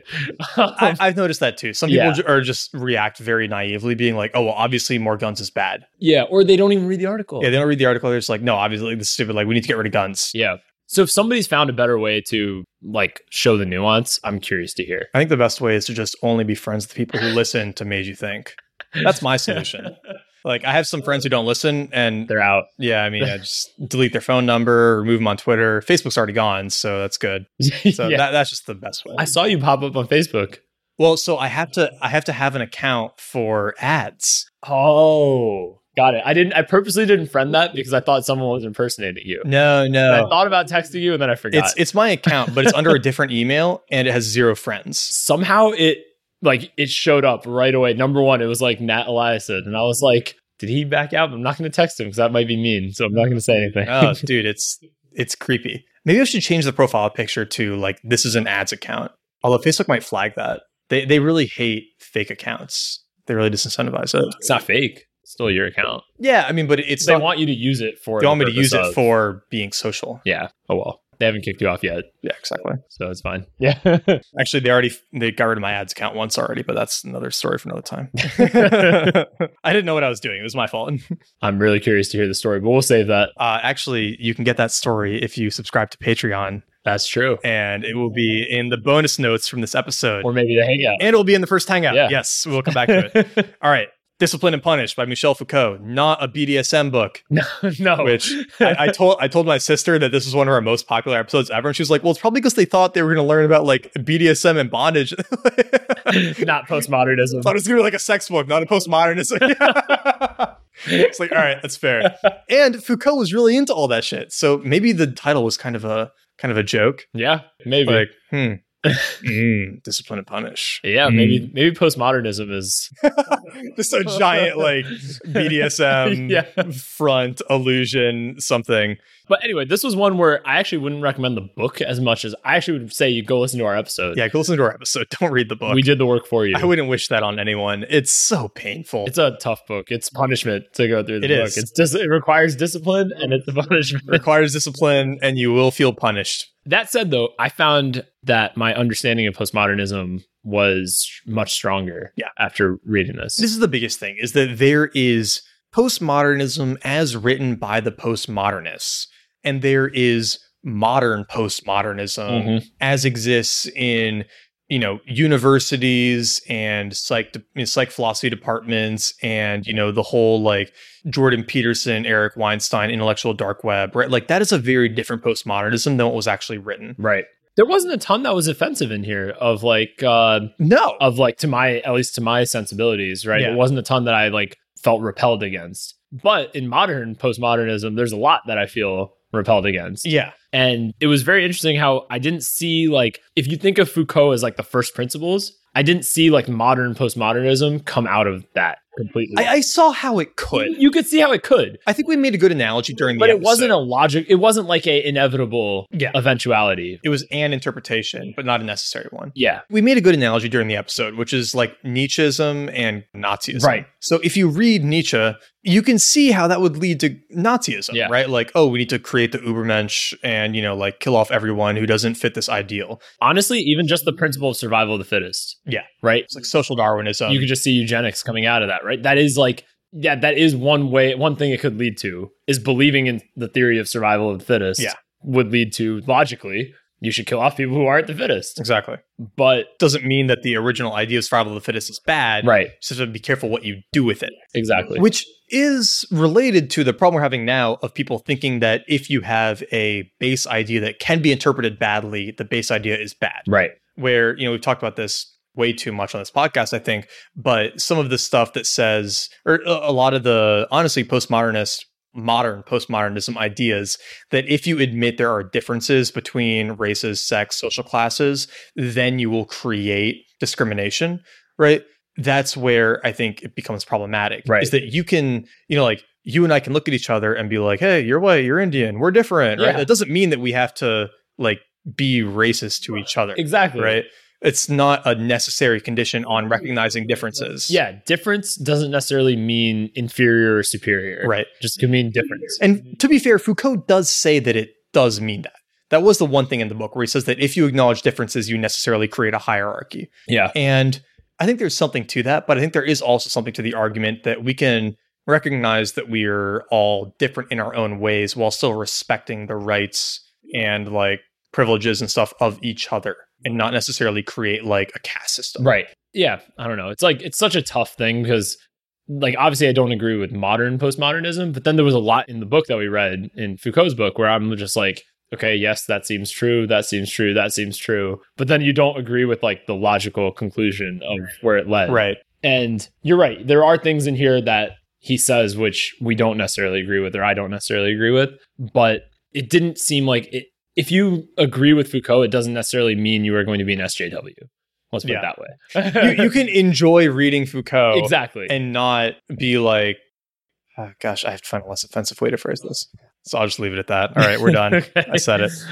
All right, now for the three part saga. Yeah, this is a fun, fun series. Yeah. It was very popular too. So I think we we hit on something with it. But yeah, so Sapiens part one and two, which we'll just do in one go since we've got Yeah. we've gone over on enough episodes now. And then Homo Deus is related as well. Maybe we just combine all three. Well, this is related as well. Yeah, we combine all three. I mean, just all of the ideas in here about mythology and shared stories as this big driving force for human development. Yep. Right. That to me felt like the big thing underlying these two books. Definitely. Well, also the um the other thing was just the shared myth idea of how many things in our daily life they really only exist because we all agree that they exist implicitly, like money, right? Money is such a good example. It's like a piece of paper or a coin or like whatever. You can't eat that, Right. right? You can't do anything with it, but we all agree that oh, if I pay you a $100, like that means something. Which is why I think it's funny when people say, oh, Bitcoin's not real money. Right. Right. I'm just like, what the hell is real money? Right.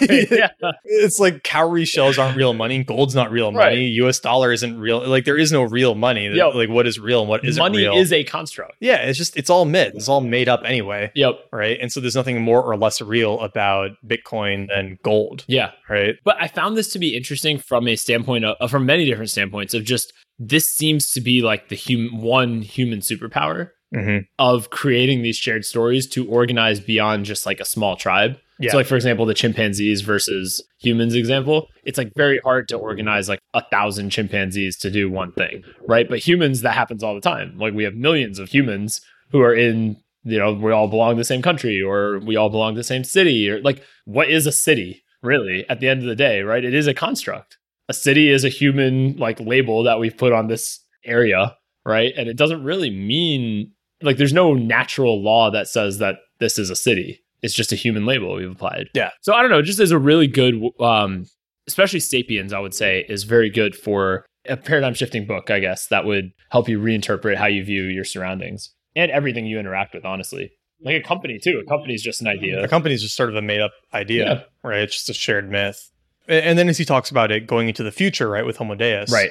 right, that you know this next step of kind of dataism and transcendence, right, Yeah. where we can move beyond at least partially our corporeal human forms and enter into these sort of technologies, computer systems, whatever, Right. right, and how will that be shaped by these myths that we have, Right. because I think he made a compelling argument that the bodies can go away, but the mythology underlying our shared consciousness will not. Yeah. It's hard to imagine that leaving. So, what will it mean to be these myth and story seeking creatures in a kind of like post biology world? Yeah.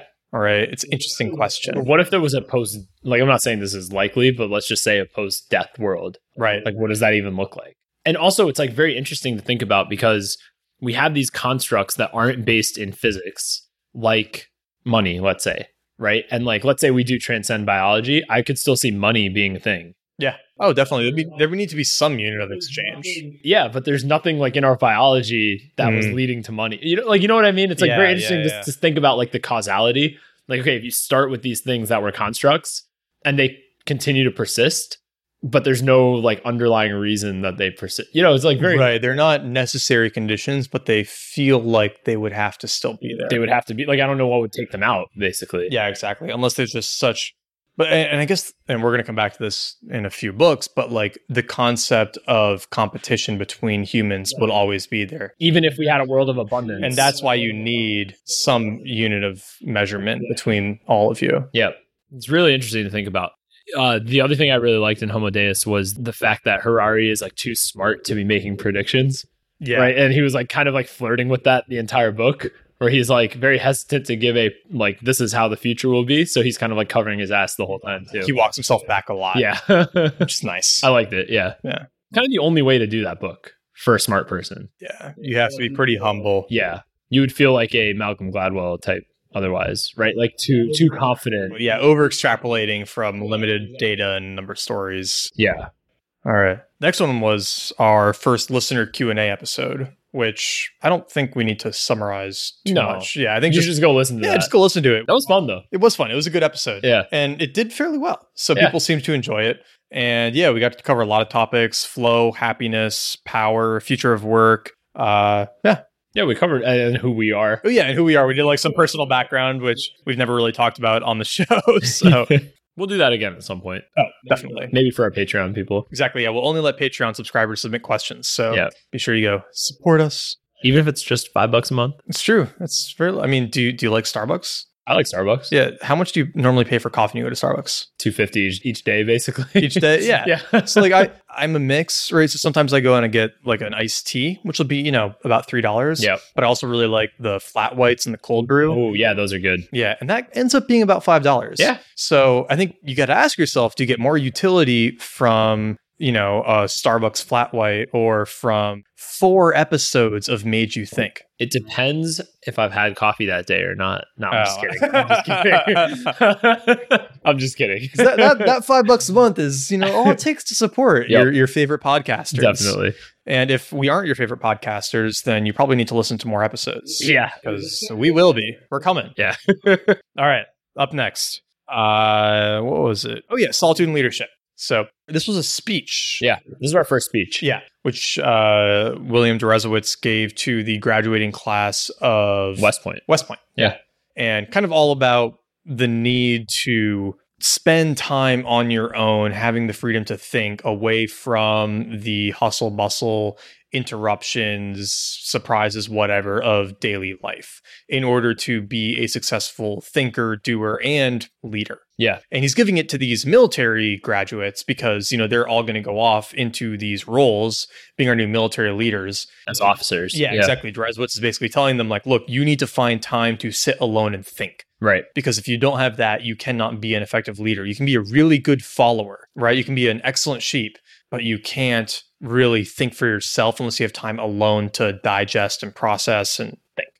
Yeah, and I, I I found this speech to be related to amusing ourselves to death in some ways Mm. as well because he talks about that in the Yeah. he doesn't necessarily talk about amusing ourselves to death right Doesn't mention the book by name, no. yeah but it's it's a lot of similar ideas where you know the constant interruptions the uh, mediums that we use today especially with like phones and notifications and the internet right there's just so many distractions there's so many ways to not have solitude Yeah. now that you really need to force yourself to have solitude whereas maybe 200 years ago right like solitude was probably the default and you didn't really need to structure your time to have solitude No. because like when you were not with other people there was no other way for people to contact you Yeah. so there wasn't like You were just default. you were just default yeah. Yeah. solitude whereas now we live in an era where and i, I think this is like a, an interesting theme of just like life now is there's so many differences between our reality and our biology right that like you you have to construct your life in a way that's more in line with your biology yeah. It takes deliberate effort. yeah, it takes deliberate effort. You can't just go with the default. Whereas historically, you know,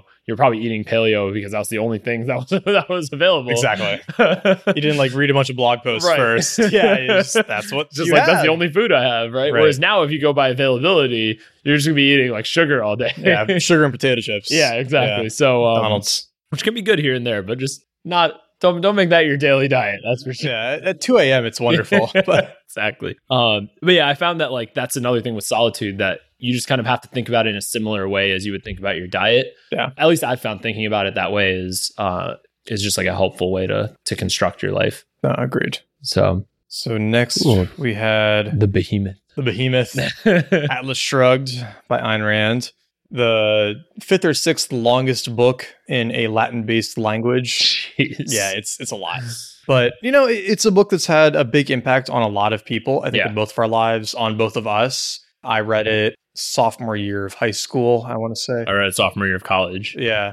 but it was pretty influential. you know it was very paradigm shifting i think Yeah. you know for, for me i grew up in a very very liberal household and it was the first thing i ever read that made a compelling case for fiscal conservatism i think and that led me down a path of just getting more interested in philosophy and economics and all of that and you know obviously I, I got like very obsessed with it for a while in an unhealthy way but i think that was good for getting me interested in expanding beyond it and reading more things past it and developing an interest in philosophy and you know different political philosophy Well, it's definitely a very seductive Yeah. book, right? In the sense that like it's very inspiring in some ways because you see these great people accomplishing great things and fighting against effectively like the evil of indifference basically or yeah you know just like they're just like alive. it's very like fuck you i'm gonna do what i want Yes. yeah and then being very successful because of it Well, there's definitely an appeal to that when you're young for sure, but even as you get older like reading this the second time, right? Like there's a level of inspiration in this book.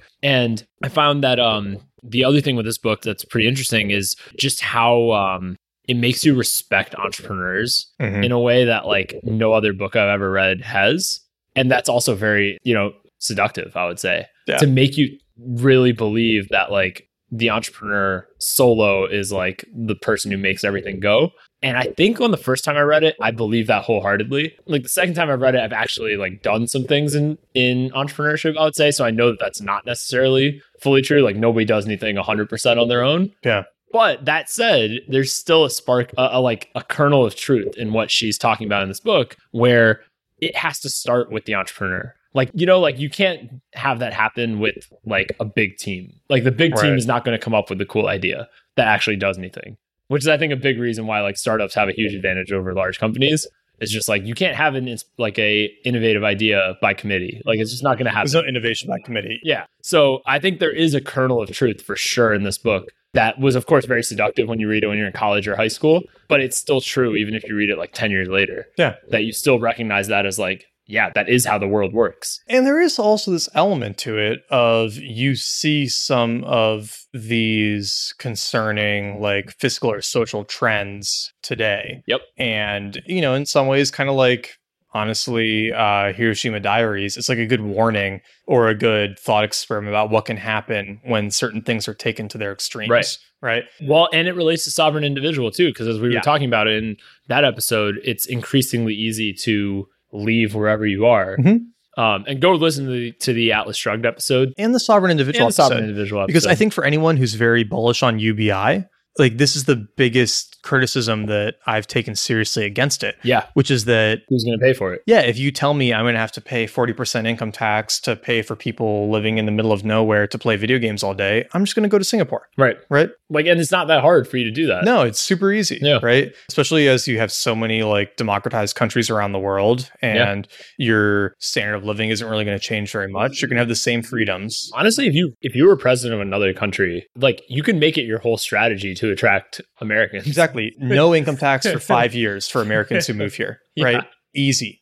Easy. Hey, Do you know like people would jump on Yeah. that like Yeah. crazy? So, like, basically, all we're trying to say is there is this book is still relevant, basically. Yeah. And there's a lot of criticism of Ayn Rand on like her characters. And I think that's there is some truth to that. Like, her characters, They're very flat. they're very flat. I view this book as actually more of like a myth in the same way, like, a lot of the religious stories are Yeah. in that, like, they're not meant to be great, like, stories of like character development It's not meant to be amazing fiction. yeah, it's more of a fable. Like it's to show you something and teach you a lesson. Right. It's not to be like this great piece of literature. And I think it does that very well. It's still an entertaining story. Yeah. Good kind of like thriller almost. Yeah.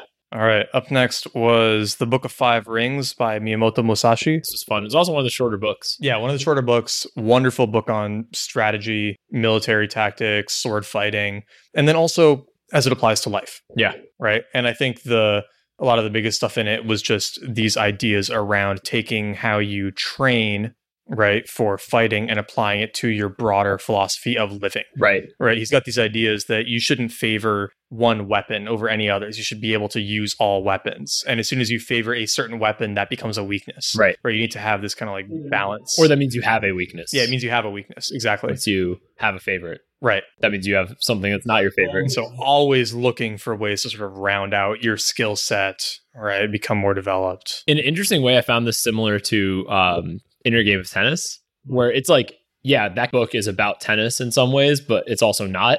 Yeah. And this book is about being a samurai or a sword fighter, but, it's, also, not. Yeah. Yeah. And there's a lot to take away from this. It's also an interesting book to read multiple times Mhm. because I've read it now, I think second or third time now, and I I feel like I got more each time. yeah. Or you get different things each time too. Because the first time I was a little taken aback by all this like direct sword fighting advice. But then when you dig deeper, it's not all about sword fighting. Right. It just sounds like it's about sword fighting. So I, yeah, the second time you read it, it's like a lot easier to step back and be like, oh, that actually applies to everything Yeah. or to life or how to think. Pull more out of it. Yeah. You can think about it a bit more deeply. Yeah. I mean, I, I just like the philosophy that he espoused in this book of just, yeah, like one of the things you said was uh, not having a favorite weapon. I thought that was really interesting. Even just if we think about our own things, right? If I say, like, oh, I really like sales, that means, oh, I probably don't like managing or I don't like marketing or I you don't have like. a favorite weapon. Right, exactly. So it means it's, it's a good reminder to round out yourself. And it applies to everything too. It's even like, you know, just uh, in interpersonal relationships or honestly, even like types of music and stuff. Like we have favorites, but like it's very easy to just be like, oh, I don't like that genre. But you might not have explored that genre at all. Like I always used Yeah. to say, I don't like classical music. Then like one of my friends introduced me to cla like just they they like made me a playlist on, for, on Spotify. And I was like, oh, this, there's actually some really Yeah, good it's pretty classical good. music. It's probably I heard one classical song when I was in like sixth grade and was like, I don't like classical music. Yeah. And then it's a self reinforcing thing where I just like always would repeat that and then believe that, right? But yeah, just like being being more open to rounding out your skill set or whatever you're doing. Yeah. Just not closing yourself off to those things. And if you enjoy the episodes on Way of Zen Yes. or um, so if you like the Buddhism themes, Right. right. There's a lot of that in there. So he's like sword fighter and Buddhist master. Did you make any progress on Musashi? No, I'm still at 50%. Wonderful book, Oh, I was but gonna ask you how it is, if it's relevant to this at all, but yeah, very few books get finished if they're not on the made you think queue these days. So, but yeah, so next up was The Jungle by Upton Sinclair, which was a fun counterweight to Atlas Shrugged. fun is a stretch. Okay, yeah. But- Not not fun. Not not not a fun book. Very depressing, nasty at parts. disgusting, nasty, harsh book, but A good counterpoint, nonetheless. To Yeah. to Atlas. Honestly, I mean, I, I thought the the slaughterhouse parts of it were more interesting, Definitely. compelling than the socialism parts. Socialist stuff felt really forced, yeah. right?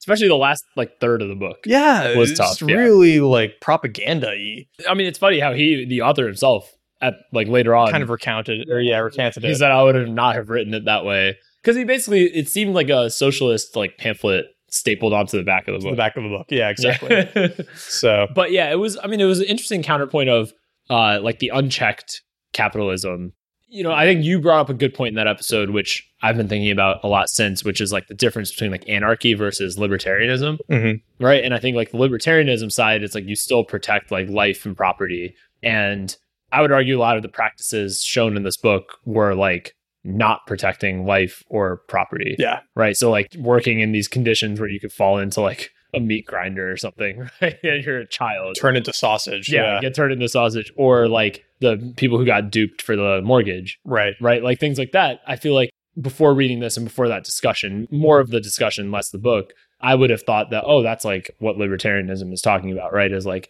this is fine right and this is just like part of the unintended consequences right that can happen but i think you brought up a really good point on that episode which was that's anarchy Yeah. what libertarianism would say is like you got to protect life and property and then the rest is you know for fair game but those two conditions have to be met Right. And to a certain extent, I think preventing predatory behavior. Yeah. Right.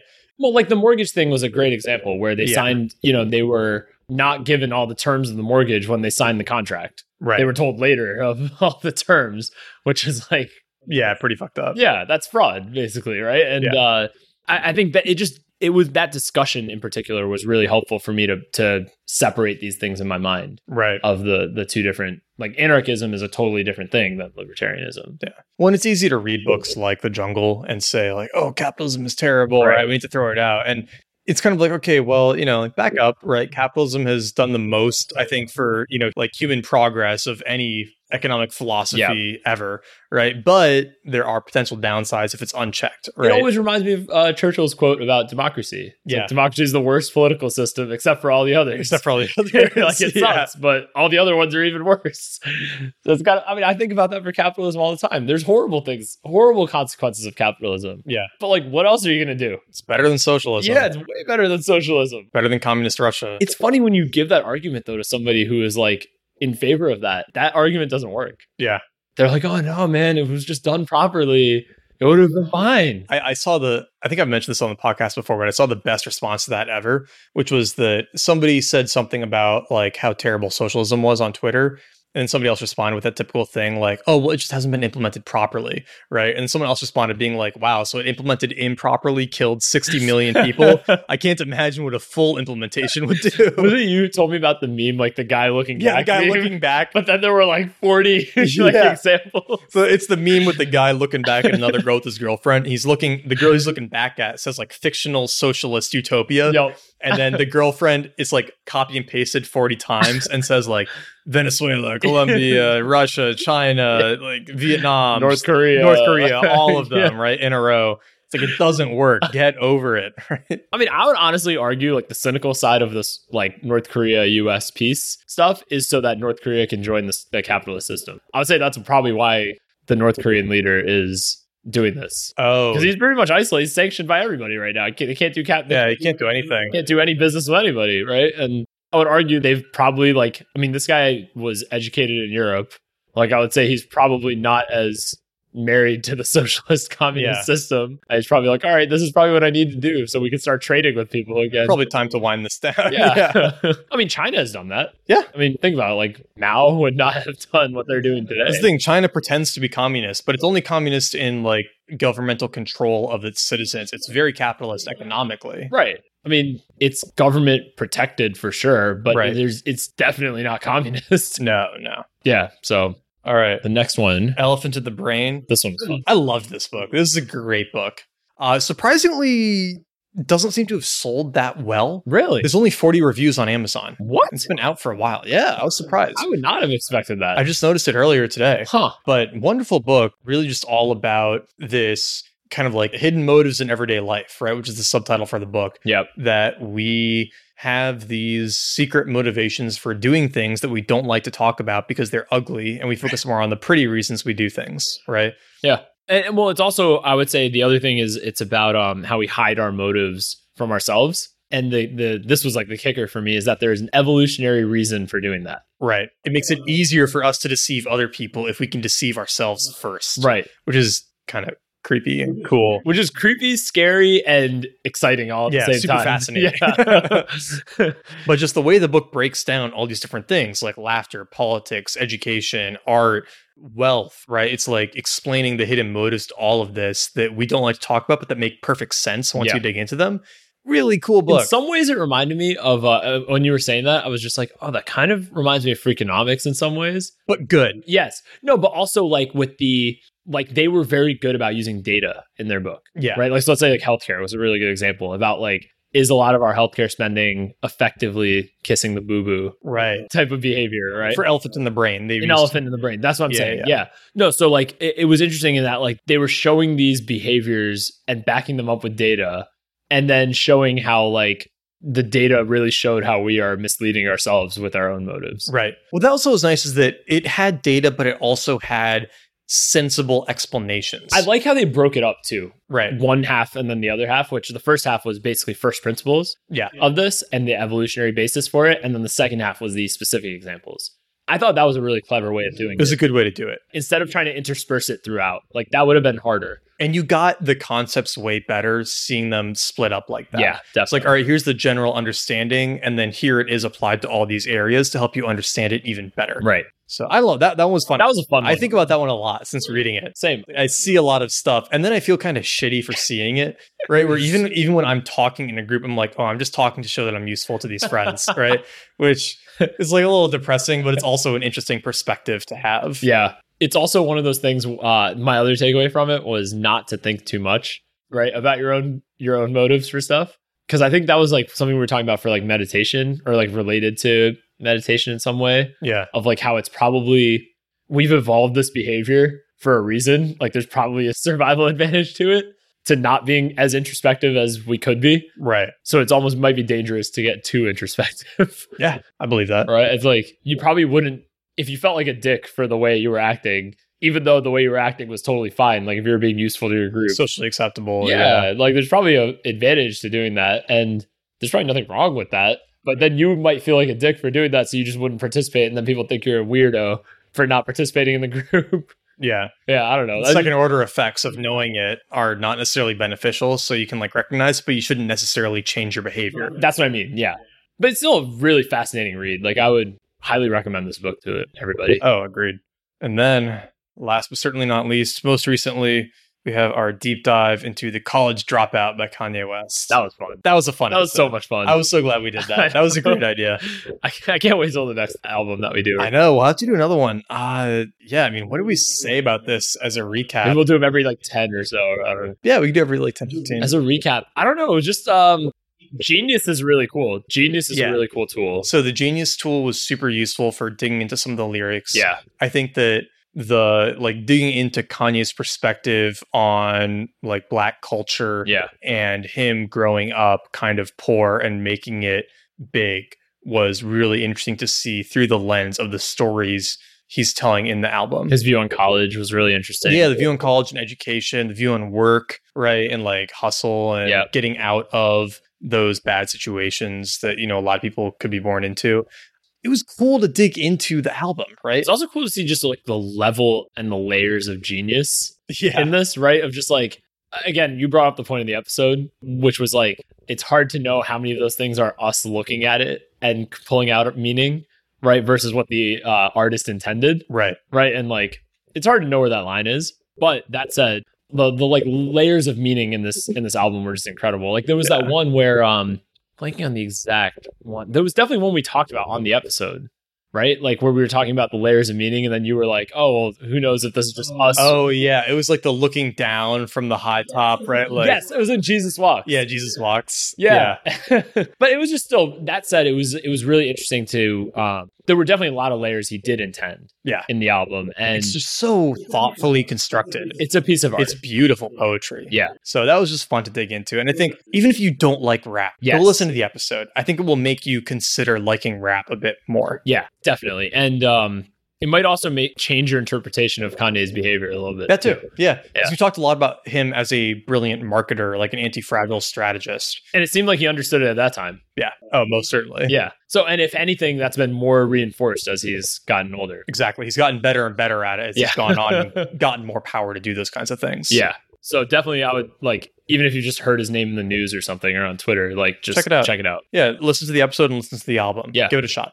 Maybe simultaneously because we go through track by track. Yeah, you could listen to the track and listen to the episode. Yeah, pause, switch back and forth. That'd be cool to do it. We considered including clips, and then we decided it's not worth the. Too risky. Yeah, yeah. it's not worth getting sued. You, you guys aren't supporting us that much on Patreon yet. Exactly. It'd be cool to get an email from him though. yeah, that would be cool. Well, he is reading some of the same stuff we are. That's true. He read 12 Rules for Life. Yeah. Or maybe maybe he just read my summary. That would be awesome. That'd be cool. actually. if you get like a comment on it or something like If he shares it on Twitter, Yeah. there we go. my site will melt. All right. all right and i guess that concludes our second recap Yep, that is the end of recap number two. It was fun. Yeah. I like these episodes. yeah second of many Second of many, yeah. So i guess every 20 episodes or so yeah, I think every 20 or so seems to work out because yeah, 20 episodes, five minutes per 100 minutes. It's about right. We're always going to go over. Yeah. yeah So yeah, that works out. If you would like notes from our normal episodes, our very highlighted, detailed, annotated notes from each book that we use to plan the show. Uh, and we don't get to most of the notes actually on the Yeah. episode because we have to jump around a lot. We don't have time to dig into all of our notes. and we, we let it flow organically too Yeah. we just sort of go where the conversation goes Exactly. Yeah, we'll, we'll pull up different notes depending on what some what one of us is saying. Uh, but yes, there's a lot more notes that we don't get to in the show. That is in the Patreon. We've also got a lot of other wonderful goodies up there for you. So you can go to patreon.com slash made you think, all one word, no hyphens or anything. Yep. Uh, you can also just go to madeyouthinkpodcast.com slash support. Yep. And you'll find a link to it there, as well as a link to some of our wonderful sponsors yeah who we didn't talk about too much this time, but if we're going to call one out, I will mention that Perfect Keto. So perfectketo.com slash think has this nut butter. it's so good It is one of the most wonderful things I think I've ever like put in my mouth. my first comment was hold on i was uh, actually you know i'm not gonna make that joke the, the double take on your Go on. I'm just gonna skip it right now. No, I my first comment with the nut butter was it's frosting. Yeah. Like the texture is incredible, the taste is incredible, Amazing taste. and it's good for you. Really good for you.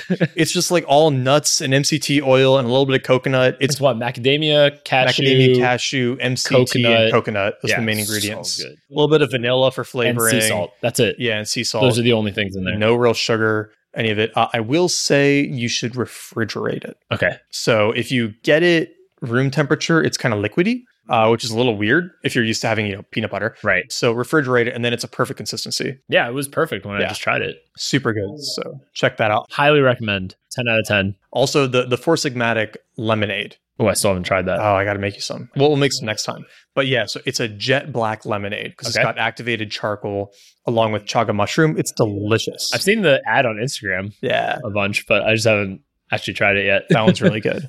But yeah, I mean, most importantly, check out the Patreon. Help support the show. We really appreciate it.